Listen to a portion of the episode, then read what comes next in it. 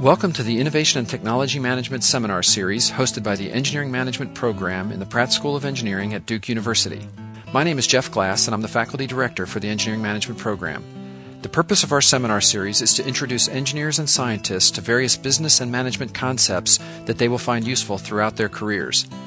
Speakers represent a diverse array of industries from finance and information technology to materials processing and biotechnology. If you'd like to learn more about the Engineering Management Program at Duke, including these podcasts and any associated audiovisual materials that are sometimes available, please visit our website at memp dot duke dot e d u. Thanks for your interest in our series, and please do not hesitate to contact us with suggestions or questions. Today's presenter is Orville Pierson. He is the author of The Unwritten Rules of the Highly Effective Job Search, published by McGraw-Hill in two thousand six.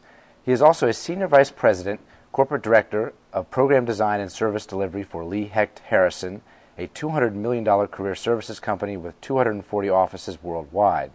Orville has been in the career services field since nineteen seventy-seven as a program and process designer, author, speaker, and facilitator, as well as consultant and career coach to hundreds of private clients. His education includes a B A from Yale University and certification in psychological instruments used in career assessment. Orville's talk will focus on the central principles of planning and organizing even the most difficult job search to get the best results. He will also discuss the use of progress measurements and performance benchmarks and give you an overview of the Pearson method of job search based on three decades of observation of how the most and least effective job hunters manage the search project.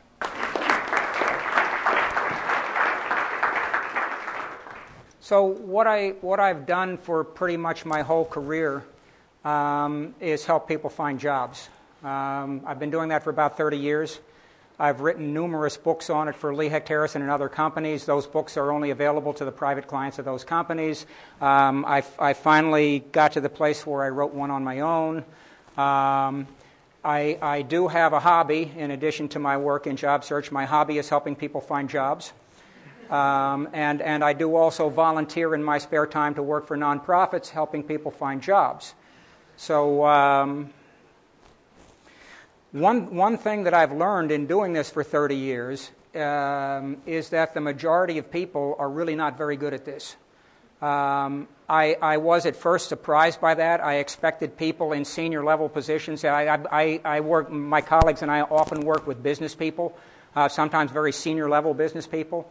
Um, and, and I've stopped being surprised by how dumb they can be about job search. The same person who was like very competent in the rest of their life, you've put them into a job search and, and suddenly it's like they seem to have lost everything. So it, it, it, that, of course, has been very good news for my career. um, I've worked for a number of different career consulting companies, and, and see, it's like it's not going away. And the reason, and, and I think by the time we get done today, you'll see why it doesn't go away. Um, you, you, you heard a minute ago about, like, not everybody likes to do this. That's for sure. It's like not everybody likes to do this. Most people don't do it well. If you do it well, it's a huge career advantage for you. Um, so we'll see. Um, this book, who's seen it? Put your hand up, please, if you've seen it. Okay, good. Put your hand up, please, if you could pass a test on it right now. Okay, good. Because see, see that, that's basically why I'm here, right? Is is I'm here in the next in the next uh, forty or fifty minutes to uh, to give you the book, all right? I, I, I'm going to do everything I can. See, if you can just get it about job search, and, and we might be able to do that in, in this in this period of time, in which case you wouldn't have to bother with the book. But if you can just get it about how the game is played, it's like then then the details start to become more obvious, but most people don't get it about how the game is played. So we're going to give that a try. So, so the idea today is one one is I'm going to kind of give you an executive summary of the book. Um, at the same time, I'm going to give you some of the stuff behind the book. Most important, though, I, I hope we're going to have at least a little bit of dialogue. It's a largish group. Uh, I, I just I had the good fortune to meet with a smaller group where we had a bunch of dialogue. But even in this group, we can have some. And so I'm going to invite you, wh- wh- while I'm going, if you want to talk about that topic, let's, you know, say something. Um, if you want to talk about another topic, wait till the end. At the end, we'll open it up wide open to talk about anything. But along the way, if you have something, because, see, that's how I know if I'm communicating or not. If, if everybody's putting their hand up, it's like maybe I'm not. Okay.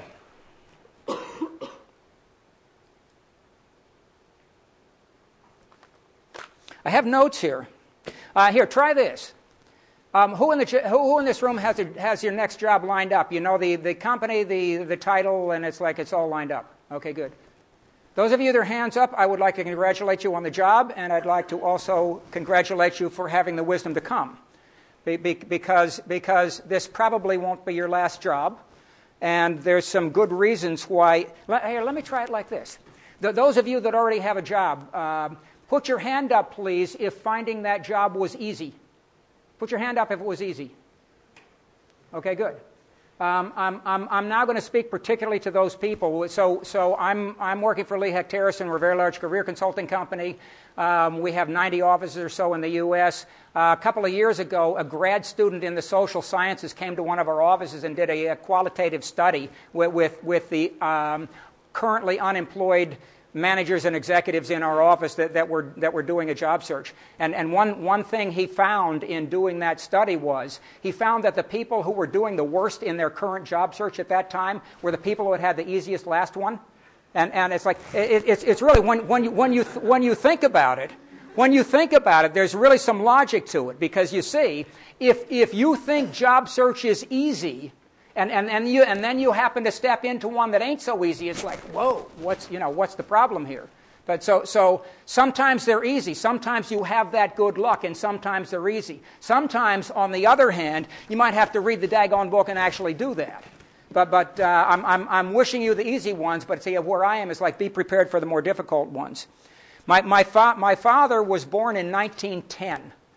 Um, he got a P H D in mechanical engineering from Rensselaer. He then went to work for one company until what year? Come on, you already know. What year did he, how long did he work for that company? He was born in nineteen ten, and he stopped working for that company in what year? nineteen seventy-five, exactly. He stopped, because, because he retired, they gave him a clock, it was mandatory re- retirement and all like that, right? Then that's the way it was with his generation. With my generation, what I've saw, seen with my generation is I saw people in the eighties being very surprised that all of a sudden they didn't have a job anymore. It's like they were surprised. Personally, in the last thirty years, I've had five. So here's my question for you. How many different, and not jobs, how many different employers are you going to have in the course of your career? What would you estimate? How many different employers do you estimate you'll have? How many? Three to five. Two to five? What do you think? Three? Three. Three? What do you think? What do you think? Three. Three? What do you think? Five? Five? What do you think? Five to ten.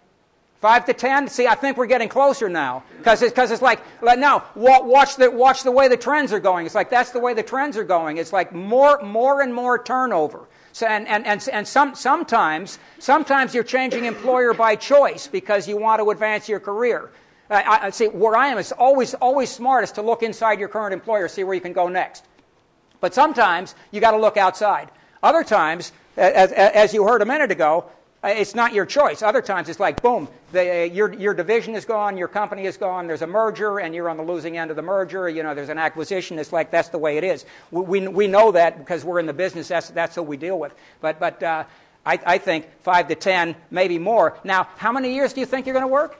Is this you, you, you estimate three to five based on the fact that you're going to stop working when you're sixty-five? Is that what you're thinking? Because it ain't sixty-five. No, you got that? No, I'm serious. It's not sixty-five. Not in, not unless you already have the money. Like even if you do really well in your career, it's probably going to be seventy-five. What if your luck is bad and your health is good? You might live to be one hundred. You know how much money you have to have put away? You know how much money you have to have put away to live from age sixty-five to age one hundred at the lifestyle you're going to be accustomed to by the time you get to sixty-five? That's going to be a good lifestyle, right? Do the math. But, but you, you see what's happening is like the uh, life lifespan is going up, careers is going up, retirement is going away. Who thinks they're going to have a defined benefit pension? Okay, good. We got some reality in the room on that one because the defined benefit pensions are, you know, they're on the way out. They're going to be gone.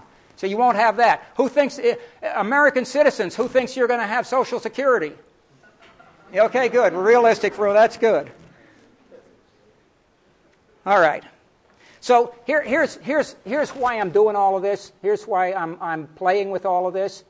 It, it, over the course of the thirty years I've been doing this, it's become eminently clear to me that job search skills are an essential part of career management. Didn't used to be like that. Used to be two separate things. There's career management and there's job search.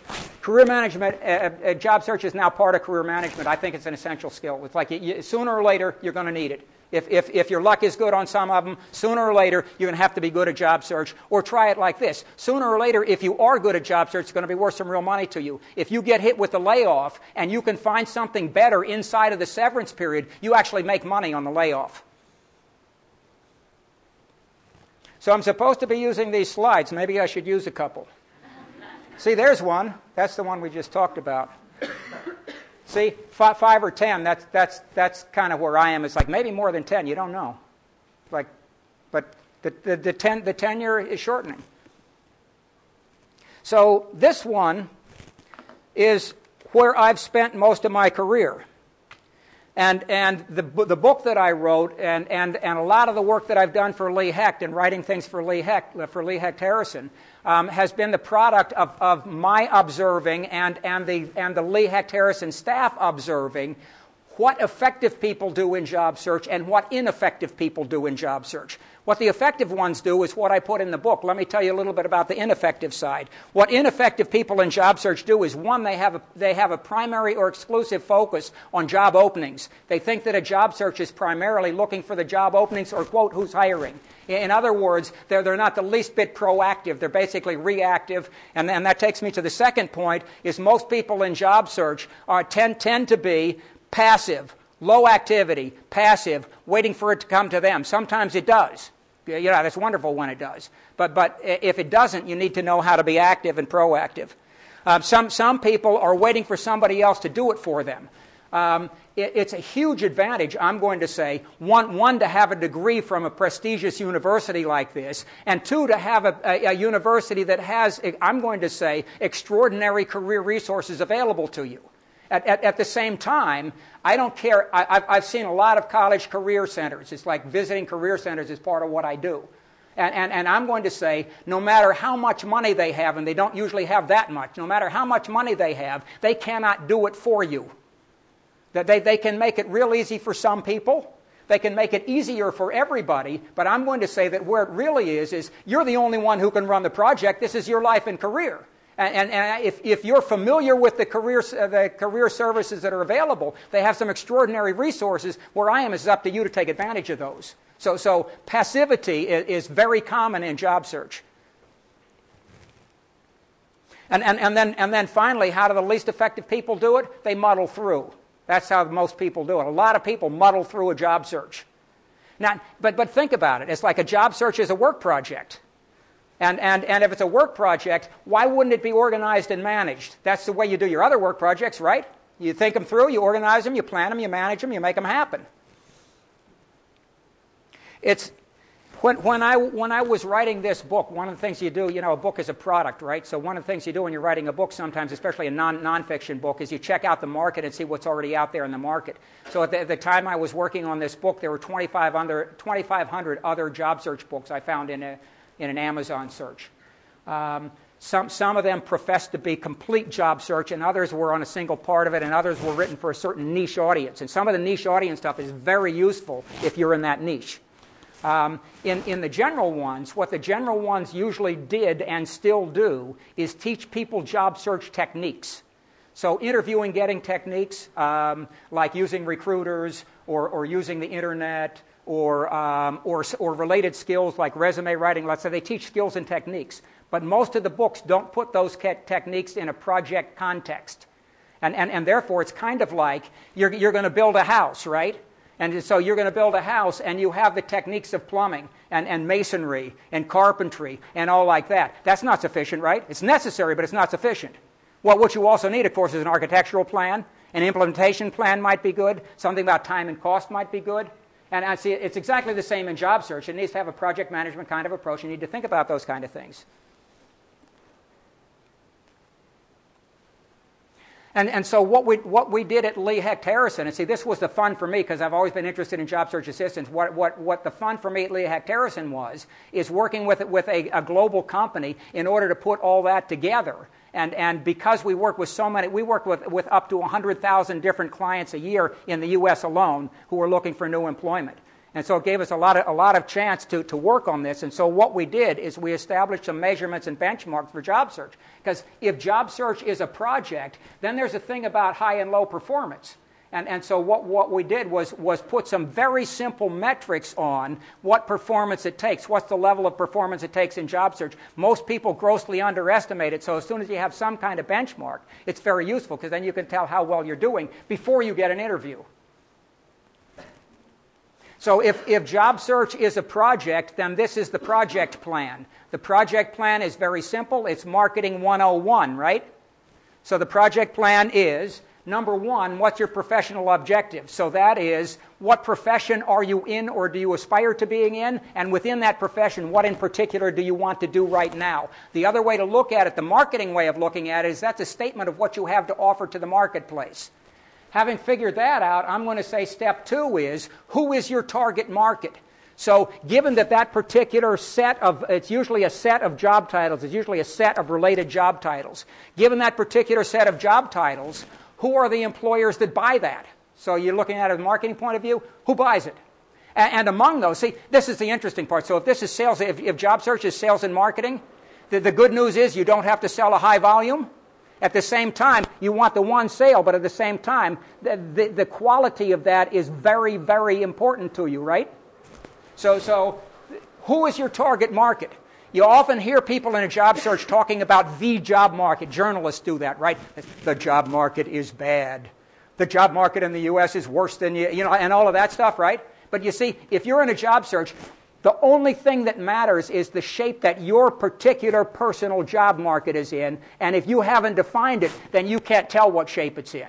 So, so that's the next step in your in your search is define your personal job market and convert that into a uh, into a specific list of targeted em- employers. We usually suggest as a starting point forty to fifty employers, and and and then over the course of your search you're going to be refining that list. As you refine the list, you're always going to be working the top end of the list. Because you're always working the top end of the list, you increase the chances of finding something with the top end of the list. Uh, but also, it's like you're, you're becoming, if you will, informed about your market so you know where you really want to end up. It's only after, in my opinion, it's only after you have figured out those two that you're ready to write a resume and do your communications. Because after all, what's a resume? A resume is a communication about your professional objective to your target market. If you do it in any other order, it's like saying, I'm going to found a business, and the first thing I'm going to do is, is write the advertising. After that, I'll figure out what business I'm in. So in, inside of your target market, there's three, there's three ways to look at it. One is geographically, where do you want to be? That's a life decision. Some people, especially in early careers, say, I'll go where the job is. Even if that's true with you, I'm going to say prioritize it geographically. What, what, what are the three or four cities you would most like to be in? Lisbon, Paris, and, uh, New York City, Atlanta. It's like, where are they? What are they? So geographically, where would you like to be? Um, write it down concisely so you could draw it on a map, because it's like the, it's like you're you're going to plan a project here. It's like, don't be vague about it. So if somebody says California, any place? Or, or is it really just L A? Or is it really just Bay Area and like that? So geographic location. Number two is industry or type of organization. You're familiar, I'm sure, with S I C codes and N A I C S codes. It's like that's what you want to base it on. You want to translate the industries you want to be in into those codes. And finally, size. So people will say to them, I'll say to them, what size do you want to work for? They'll say medium. Well, what does that mean? So, so I'm going to say do size in terms of number of employees or revenue. Please notice that once you've done these three, you plug them into a database, and the database will spit out a list for you. That's your starting point list. Behind that, you can, so now you're ready to begin your research, right? Once you have the list, you want to know who they are really. So, of course, you're going to go to their website, and, of course, you're going to Google them. And after that, the most important source of information is talking to people who have been there. Isn't that fair? Because Googling them and, and, and, and going to their website gives you the surface level. That's, that's, the, that's the right place to start, and it's easy. But you want to know about their culture? That's not, that's, you're not going to get that on Google. You're not going to get that on their website. And you do want to know about their culture, right? You want to know about their culture before you get there, not after. If their culture doesn't like people like you, your career won't go so well.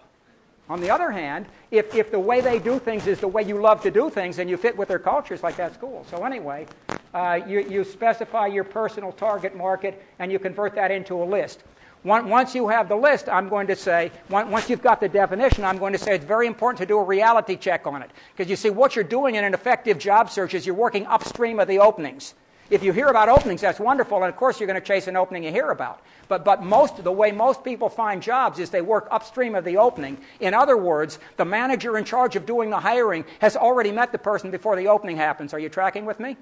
The manager doing the hiring has already met the person before the opening happens. That's the way probably the majority of hiring happens in the, in the entire Western world, and probably true in Asia, though I can't speak so definitively about that.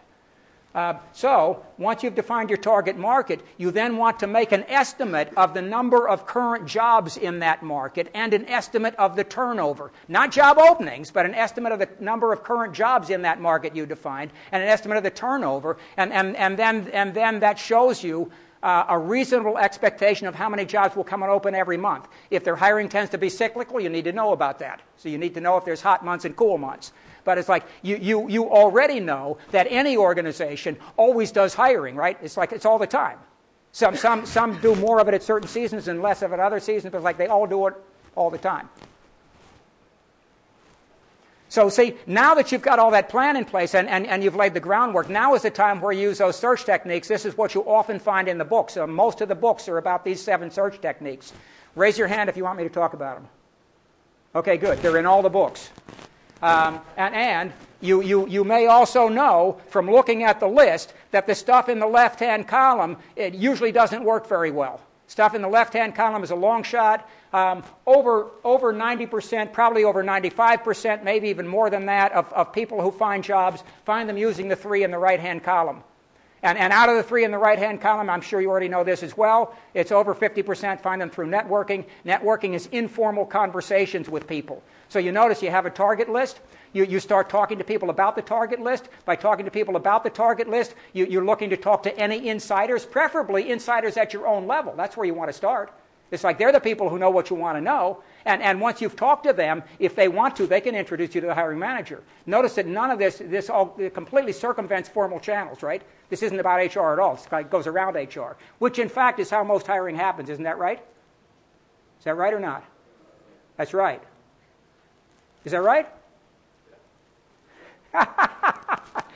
see, see, th- th- this, see, this I think... This, I think, is what underlies job search is, do you know how organizations actually behave? Do you know how they actually behave? Because see, what happens is you have an organization, it has a culture, it has policies, right? And, and, and then inside the organization, do people follow the policies all the time? Well, sometimes yes and sometimes no, right? Some organizations, H R doesn't have anything to do with hiring. Some departments never. Some departments don't trust H R. So at any rate, there's one person who does the hiring, and that's your next boss, right? That's the one who always makes the final decision. If you have to go to that person through H R, you do. But if you don't have to, why would you? Yes? H R only knows the opportunities that are open. But if you go through, like you said, hiring managers, you know, you may open an opportunity that may not be there, but, you know, for your circumstance, it, it you know, it may exist. Thank you. I like the way you're thinking. Because, in fact, you'd rather, you'd rather meet the hiring manager before the opening happens. Because then at the point where the opening happens, if the hiring manager already knows two or three candidates, why do they go to the trouble and expense of running a big search? They already know two or three candidates. Okay, so anyway, those are the techniques. Tr- try this one. So how many, uh, the average unemployed person, see, unemployed means they don't have anything else to do. That person, how many hours a week do they spend in job search, please?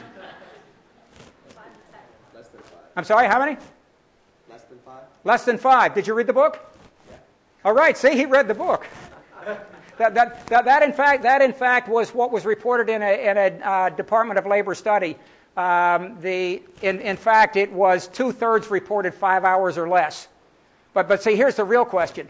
And, and see, I see, I see that all the time, as do my colleagues in, uh, with people in job search. Even, even people at a very high comp level, even people in very serious and in, in very senior positions, they get into job search. That it's not as low as five, but they'll work twenty hours a week, maybe, or thirty.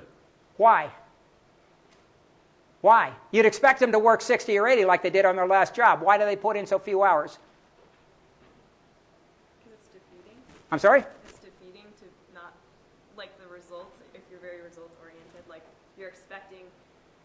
like to get a job, and if you don't get a job right away.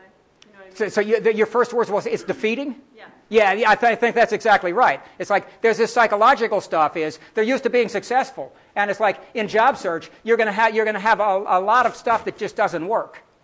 And and so there's a psychological thing about it's like it, it, it can be depressing. After, you, here, try this one. Raise your hand if you think there might be rejection in a job search. Yeah, okay, good. It's worse than that. A job search, by definition, is nothing but rejection. You see, it's, by definition, it's nothing but rejection, because when you find one that's not, it's not a rejection that works out, it's over, right? And so before that, it's rejection, rejection, that's all it is. And, and so psychologically, what does that do with people? What does that do for somebody, constant rejection? What does it do? Come on, psychologists, what does it do? Constant rejection, how does a normal human being react to that? Say again? Demoralized. What else? Say, I'm sorry? Frustration. Frustration, thank you, yes. And behind that, anger and all kinds of unproductive things. So so, so you you see this common psychological syndrome of the person the person isn't enthusiastic about this thing of job search anyway, and then they get a bunch of rejection, and then they quit. They don't have any performance benchmarks, so they don't know if they've done a lot of work or a little work. They usually think they've done a lot when they've done a little. So, so um, I'll give you some others that are on the list. Um, they don't know how to do it. It's, there's a, they have a weak plan or no plan. It's a skills mis- mismatch. So doing a job search takes a different skill set than the one you enjoy using and the one you're good at. Um, there's a time structure thing. You have to structure it for yourself. You have no organization to assist you in it. Um, there can be a self-confidence issue, at least after a while. Um, there's all that emotional stuff around rejection. And, and then, uh, given all of that, the other thing, of course, that you get is avoidance. There's always something else to do. So here's here's the key number. This is a number developed in in um, in informal research at Lee Hecht Harrison. The average the average person with base compensation between thirty thousand dollars and one hundred thousand dollars a year in a job search talks to twenty-five different hiring managers before one of those hires them. Those are not twenty-five interviews. Those are twenty-five discussions, twenty-five conversations. They might be as short as two minutes standing in the hallway. Uh, if somebody's having a really good day, they might be a two-hour lunch. twenty percent of them, about five, are, are actually either formal interviews um, or very serious informal conversations. By that I mean where, where the person is telling you, you're exactly the kind of person we like to hire, only we're not doing that, we're not hiring right now. So, so twenty-five conversations, and usually what happens is one of the ones you talked to back when, now, now you get back in touch with them, and now they need you, and then that's how the hiring happens. But twenty-five different decision makers. Most people think it's easier than that, and after they've had two or three interviews, they think that something's wrong with them and they give up. This is an average, please. So, so some, some lucky people hit it on the first interview. Some less lucky people are on the other side of the bell curve. The, so, so in job search, how do you get those twenty-five conversations with decision makers? The answer is, I don't care. It doesn't matter. So if you get in through an ad, that's fine. If you get in through an internet, that's fine. The fact is, most people get in through informal conversations, networking. Um, and in order to get there, in order to get one decision-maker conversation, the average person talks to about four insiders and ten other people. In other words, there's about fourteen conversations to get you through to one of them. So notice, please, that in the course of a job search, in order to get to twenty-five, there's a lot of conversations. So add that up, and the single most important thing you can do in a job search is open your mouth. If if behind that you're smart about what you say, it works even better. What's smart about what you say? It's having a target list and focusing, focusing the discussion on the target lists, not on job openings. Uh, the target list discussion is about organizations. It's a less threatening discussion. If you, if you don't if you don't get people away from the job opening thing, it's like it, it's anxiety producing for them. But but a discussion about organizations and what they do and who does what, it's like that's that can be entertaining for people. So ten, ten, ten general discussions leading to four insiders where you pick up additional information. If I have my druthers, I'd rather you talk to the insiders before you talk to the decision maker, because you'll say smarter things when you talk to the decision maker if you talk to the insiders first. And, and then once you've talked to a decision maker, you must talk to that person repeatedly until your job search is over. Um, how often is that? Probably once every three weeks, but you have to decide. Depends on who it is. Um, this last one, by the way, uh, we noticed at Lee Hecht, we ran a study on that one and, and discovered that practically nobody does it. They talk to the decision maker, and if it doesn't work out, they never talk to them again. But imagine this, be the decision maker. I come in and I talk to you, and I tell you how very interested I am in working for you. And then after that, I never talk to you again. It's like it doesn't play. And, and so people, so people always say, well, I didn't want to bother them. Bother them. But it's like, do it in a polite way. Do it in a highly professional way, but if you keep on going back and back and back, what are you going to convey? I'm going to say the main thing you're going to convey is interest. And, and, and I'm going to say, next to your skill set, interest is probably second most important. And along with that, having met somebody is like real big. Then there's written communications. And so sometimes people say, well, I'm going to run my whole job search by, by mail or email. Um, And this is bullet number two, so that, I'd call that direct mail. Uh, try this one on. If, you, if what you're doing is a job search by, by mail or email, how many resumes do you have to put out in order to get one invitation to interview on average? Ten? Ten? A thousand? Bingo! there, there have been studies done on that. Uh, are you familiar with Richard Bowles? He wrote the single most popular job search book. That doesn't mean it's the best, but it's very popular. Uh, the number he used was fourteen hundred. I've seen other studies. They're all, they're all north of one thousand. Why, why is that? Because it's like, it's like when you get it, you call it junk mail and spam, right? And the, peop- and the people on the employer side feel the same way about it. That's why it takes so many to work. Now, how many does it take for spam to work? It's a big number. Uh, then, then there's employer ads or postings. The benchmark, the benchmark that we developed on that is that that if if you have the right kind of resume and if you have a reasonable uh, a background for what you're going after, you should get one invitation interview for every forty. One for forty. If, if you don't get one for forty, you should probably revise your resume because this game is all about your resume. Notice, please, that the informal contact thing, the networking thing, is about who you are as a person and what's on your resume. This other game, the formal game, is only about the resume. So anyway, th- these are where written communications go, to, to ads, directly to the employer, and also to recruiters and agencies. Um, the, the more experience you get, the more likely you are to be picked up by headhunters. Uh, that's always a good thing. If you're in a job search, you should certainly let them know. In fact, I'm going to say that they should know about you way before you're in a job search. Um, when, when recruiters, anybody ever have a recruiter call them and ask them for advice and assistance? That, that's going to happen to all of you. It's going to happen to you. You're going to be a little bit further down the experience curve. But that's the way recruiters work. They call you up and ask you to help them locate a candidate. You are allowed to volunteer yourself. I just thought I'd tell you that. But, but if you don't volunteer yourself for whatever reason, you're very smart to help them out and let, you know, and let them know where you are. And you're very smart to get your resume in all the recruiters' databases. They all have one, and your resume should be in it. So to put it all together, I'm going to say, why would you do this project without a plan? You have a plan for all your other projects. Do a plan for this one. The, the nature of it is a marketing plan. Uh, very important that you check the size of it. And because you see, you're checking the size because if you've, if you've staked out a personal job market that's too small, you need to change that right now at the beginning of your search. You, it's like uh, otherwise, you, you're like you're swimming upstream. It's like you got the odds working against you. If you have any doubt whether it's big enough or not, make it bigger. And then you're going to use the seven search techniques, and while you go, you are going to measure your progress. Wow, look at that. I talked fast enough that we actually have time to have a discussion. So what do you want to talk about? Are there questions? Are there comments? Yes, please. Since a lot of people here, of course, have engineering backgrounds, and they're retrained in engineering management, I was wondering what aspect of your your book and your experience uh, you think would be very helpful specifically to engineering managers, people with that kind of background? Well, the, the, the, fir- the first thing I'm going to say is, is that a good job search is a good job search. And, and, and, there, and, there are, and there are differences, but the differences are primarily between different levels, you know, from hourly to managerial to senior executive, than, than they are between occupations. The, the advantage of having an engineering background is that you might be able to relate to some kind of metrics, and we're using metrics here. And it's about performance. Other than that, I don't, I don't know that I could. It's like the, like the basics of job search. It's like it's job search. Yes, please. Yeah. Okay, so we're calling a company. Uh, let's just take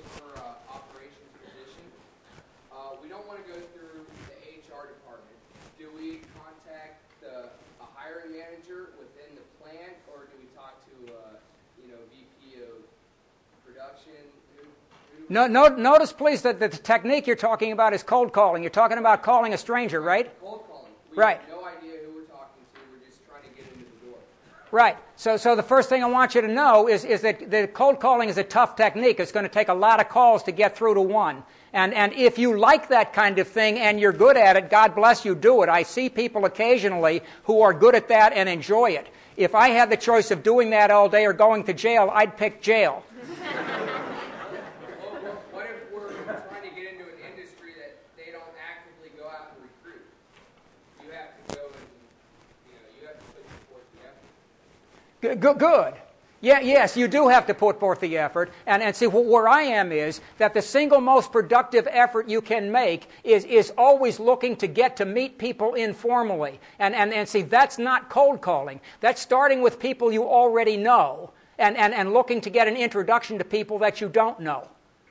And it's like p- people people think that's difficult, and people and people think, well, well, that's fine for other people, but I don't have a big enough network. I've been doing this for thirty years. That's how everybody starts. And in the end, everybody has a big enough network. You need to know how to play the game. And, and, and more than that, knowing how to play this networking game is a critical part of career success, not just job search success, but career success.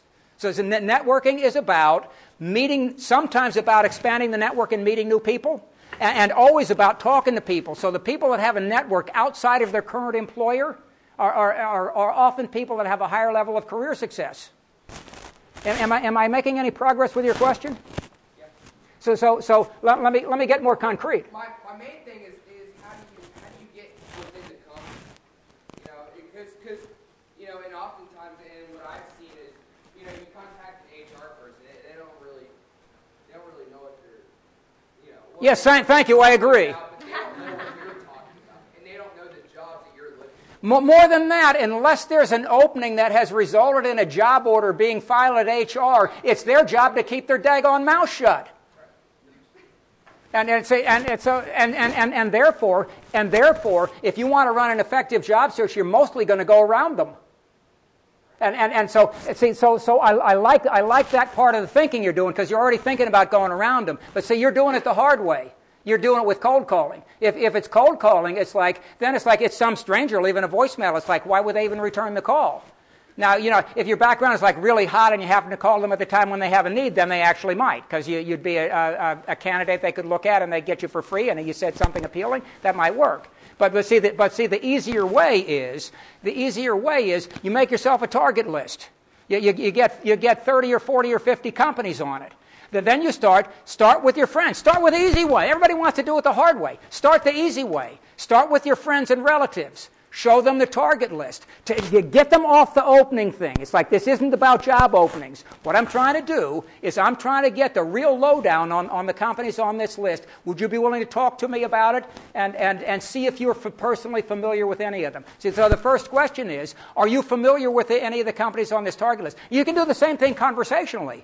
Right? You're at a party. Somebody says, what's happening? You say, well, what's happening is I'm looking for a job. And it's like, don't worry about it. You don't have to get upset about this. It's like, it's not a problem. I'm I'm, I'm, I'm on it. It's fine. But but it's like, I'm, I'm, you know, if you were willing to help me, I wonder if you know anything about these. You do verbally. You know anything about any of these three companies? It's like, I don't care if they're hiring or not right now. You have to get them off that. I don't know if they're hiring or not right now, but, but do you know anything about these three companies? So the, the topic is discuss the organizations, not discuss job openings, and, and, and, and not be looking for, like, take care of it for me, but just talk about the organizations. And so it's like, as you're getting information about the organizations, you know who knows the most about them? The people who have a friend there who used to work there. And say, what, what you really want is, see, before you get to the hiring manager, I'm your career coach consultant at this moment, okay? Before you get to the hiring manager, I would really rather that you talk to somebody below that level, because otherwise you might put your foot in the mouth. You talk to you talk to uh, one other person at the level where you want to get in. That's pure gold. That's good. And it's like, how are you going to find that person? Well, you're going to start you're going to start asking around, because see, right right now, right now, it's like, I've done this long enough. I would make a bet on it. R- right now, you make a list of, of your target companies. Most of the people in the room already have at least one person in your current network that knows an insider in your targets. They never brought it up because you didn't ask and because they only think job openings. Am I making any sense with that? So, but see, it's, it's, it's, it's up to you to not only to manage the project, but to make this kind of conversation happen, the kind of conversation that makes the other person comfortable. And so in networking, there's a lot of networking books out there. Some of them I like, some of them I don't like. But, but where I am with networking is, part of networking is expanding your network, and that's always about meeting new people. And, and, and, so, and so supposing, supposing we've got, we've got Christopher, and supposing Christopher... Supposing Christopher is in a job search right now, and and do you know George? Yeah, I do. Hey, two you two you know each other? Are you friends? Yeah. Okay, good. So so Christopher knows George, and George knows me. Christopher doesn't know me, and and I'm inside one of the companies where where Christopher is thinking he might want to be employed. So Christopher goes and talks to George, and and they're talking about that, and and see where I am is. If George thinks that I would be happy about the introduction and Christopher would be happy about the introduction, then George would be a very smart man to make it because it would be good for him. Am I making sense? Because to see, if, if that happens, everybody wins. It's like, I, if, if I'm inside that organization, it's like I get the chance to, to possibly to introduce someone who's going to be a candidate for a job. You know, some organizations pay money for that. Some organizations pay money for that. Even the ones that don't pay money appreciate it because it's cheap. You know, it's like it doesn't cost anything to get an introduction. So, so George comes to me and tells, "Would you like to meet this guy?" It's like, "Oh yeah." You know, you tell me a little bit about his background. So where I am with networking is you're look you're you're looking to talk to people very specifically about organizations and get introduced to people. Now, if if I'm at the same level, if if I'm at the same level, I'm not the hiring manager. Then then it gets easier to make the introduction, doesn't it? Because we we him and I share some common interest. We might actually enjoy getting acquainted, and it might be a long-term career benefit for both of us. How am I doing? Okay, good. So I think your point about friends and family is great, and that's where everybody should start. And I would I would bet that ninety percent of the people in this room have not utilized friends and family to the full extent that they should in networking. But given that, what's the what's another way? What are some other techniques? I, I tend to think of professional societies and professional conferences as great ways to meet people, but are there other gems out there that you've seen as a way to expand your network? Let me add on to that. What do you think of usefulness of like LinkedIn? Yeah, thank you. All, all this is very good. Thank you. Let me let me see if I can remember all of it. So so let me let me start with the family thing. So so if if if you're at or close to entry level and your parents are still living, so the the, the first route is go to your parents to your parents' friends. I'm a parent of adult children, and it's like when, when, when one of my kids shows up with one of their friends, I I treat that friend that friend like they were another daughter or another son. So it's like go, go to your parents and your parents' friends, and then go to your friends and your friends' parents. You can do this for each other, right?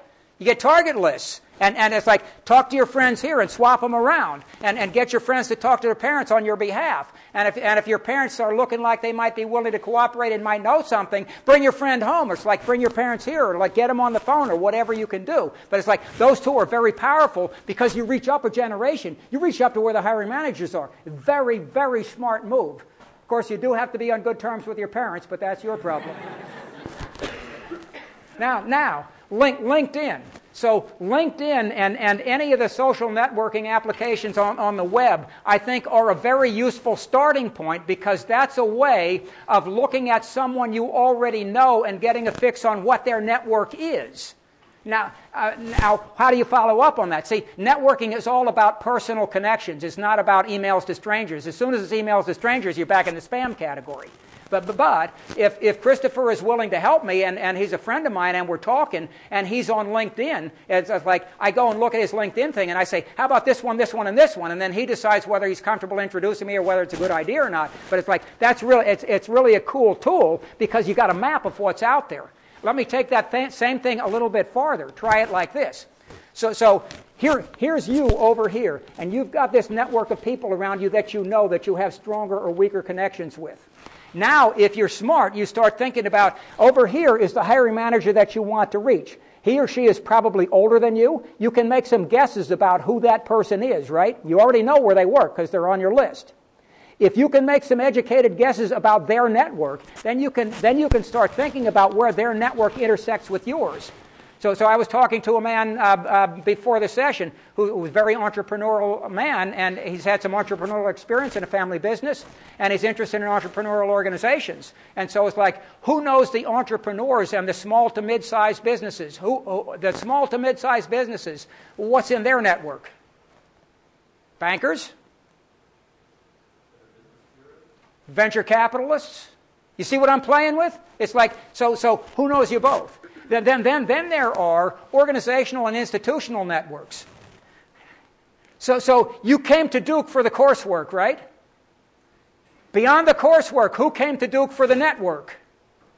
Yeah, good, smart. See, very smart. Because where I am in career management, they're both important.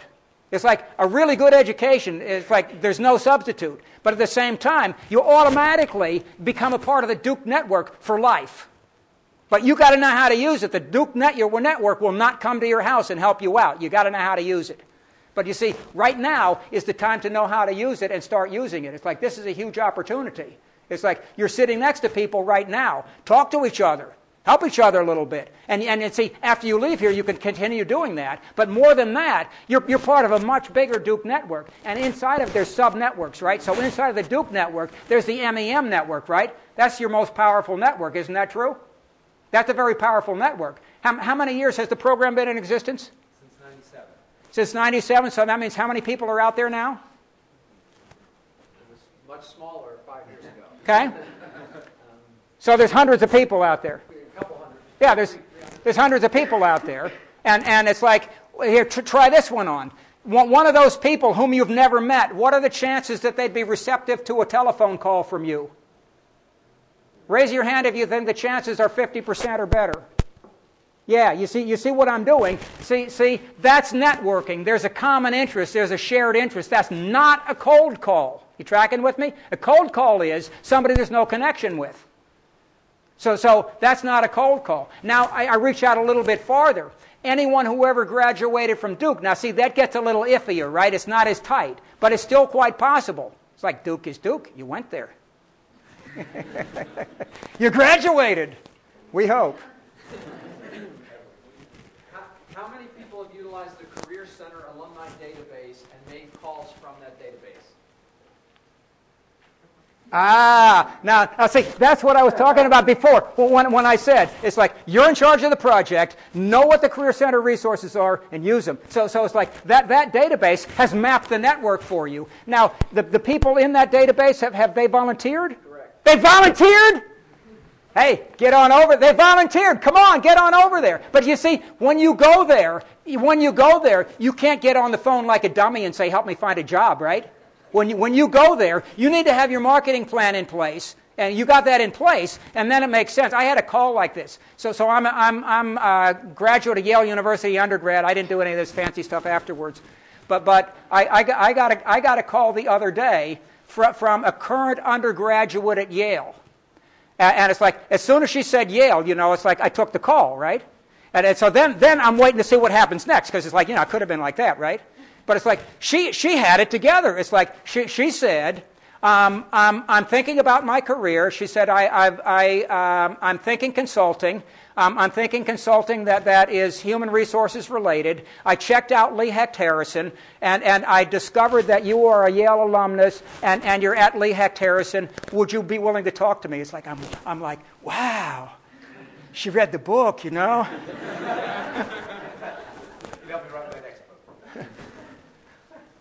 But but but so so you see that that, that database I'm going to say for, for me that's like in the LinkedIn category only better because it's like you you got people that already volunteered, and and so that that goes back to ninety-seven. Okay. No, that goes way back because that's all of Duke. That's not just the M E M program. Ah. These are all of Duke people who volunteer for any of Duke students to talk to them. Oh, I like that even better. Thousands. Oh, good. Because see, see, in that one, you know who's in that database? Your next hiring manager is in that database. There's probably one of them in that database, right? That's a cool database. Can I can I use it? Never mind. What else? Uh, we've we've got four more minutes. That'll that'll be it. Last last call. Please.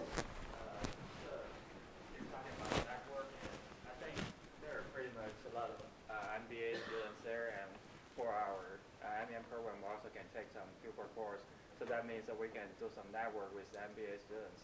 So my question is um, whether we can take some advantage through these M B A guys, because you know they're pretty much from different firms, and but you just know him and don't know how to you know make progress for your job hunting through them. And what's the qu is there a question in that, or is it, that's more like a statement? So the question is how to use this uh, Fuqua M B A guy network to help you to make progress in your job hunting. Yeah, good. You know anybody over there? Could you repeat the question? It's, the, the question is, how, how could we uh, uh, network with Fuqua students? No, no, it's not network with Fuqua students, because you already know them. But you already know them. How to let them, you know, just to talk to you and help you how a little you bit. How do you approach that? You, you, you, know, you know Fuqua students already? Yes, several. Yes. That's, that's good. That's an asset. And, and see, see, where I am is, do, this, do the same thing with them you do with everybody. It's like tar target list. Have have your plan together. Target list. Talk to them. See if they know if they know sources of information about that. And and see if they don't know. The next question is always, do you know somebody who might know? But they pretty much, you know, at their uh, situation, they're pretty much associate level, and they're not going to be the hiring manager, and probably they're not going to help you that further to reach uh, some someone who is the hiring manager. So. Yeah, but, yeah, but see, but see, we, we we don't need to have a hiring manager. The first step is not the hiring manager. People always want to jump to step three. It's like the the first step is talk to anybody that you can comfortably talk to. Show them your target list, get information, see if they can introduce you to somebody. And it's like like step. You ever hear that thing, six degrees of separation? So so the way job search work, networking works, you don't need six degrees. It usually the action happens at, at the second and third level. That's where the action happens. And so it's like. You, you, you, you start with whoever you know. Fuqua students are good because they're business-oriented, and, and, and but you see, with, with everybody, it's also about the accidents of their family and the accidents about who they happen to know. And, and the whole point is to ask them the right questions. And see, the wrong question is, do you know where there's a job opening? The right question is, do, do you know anything about these six companies? I think that's it.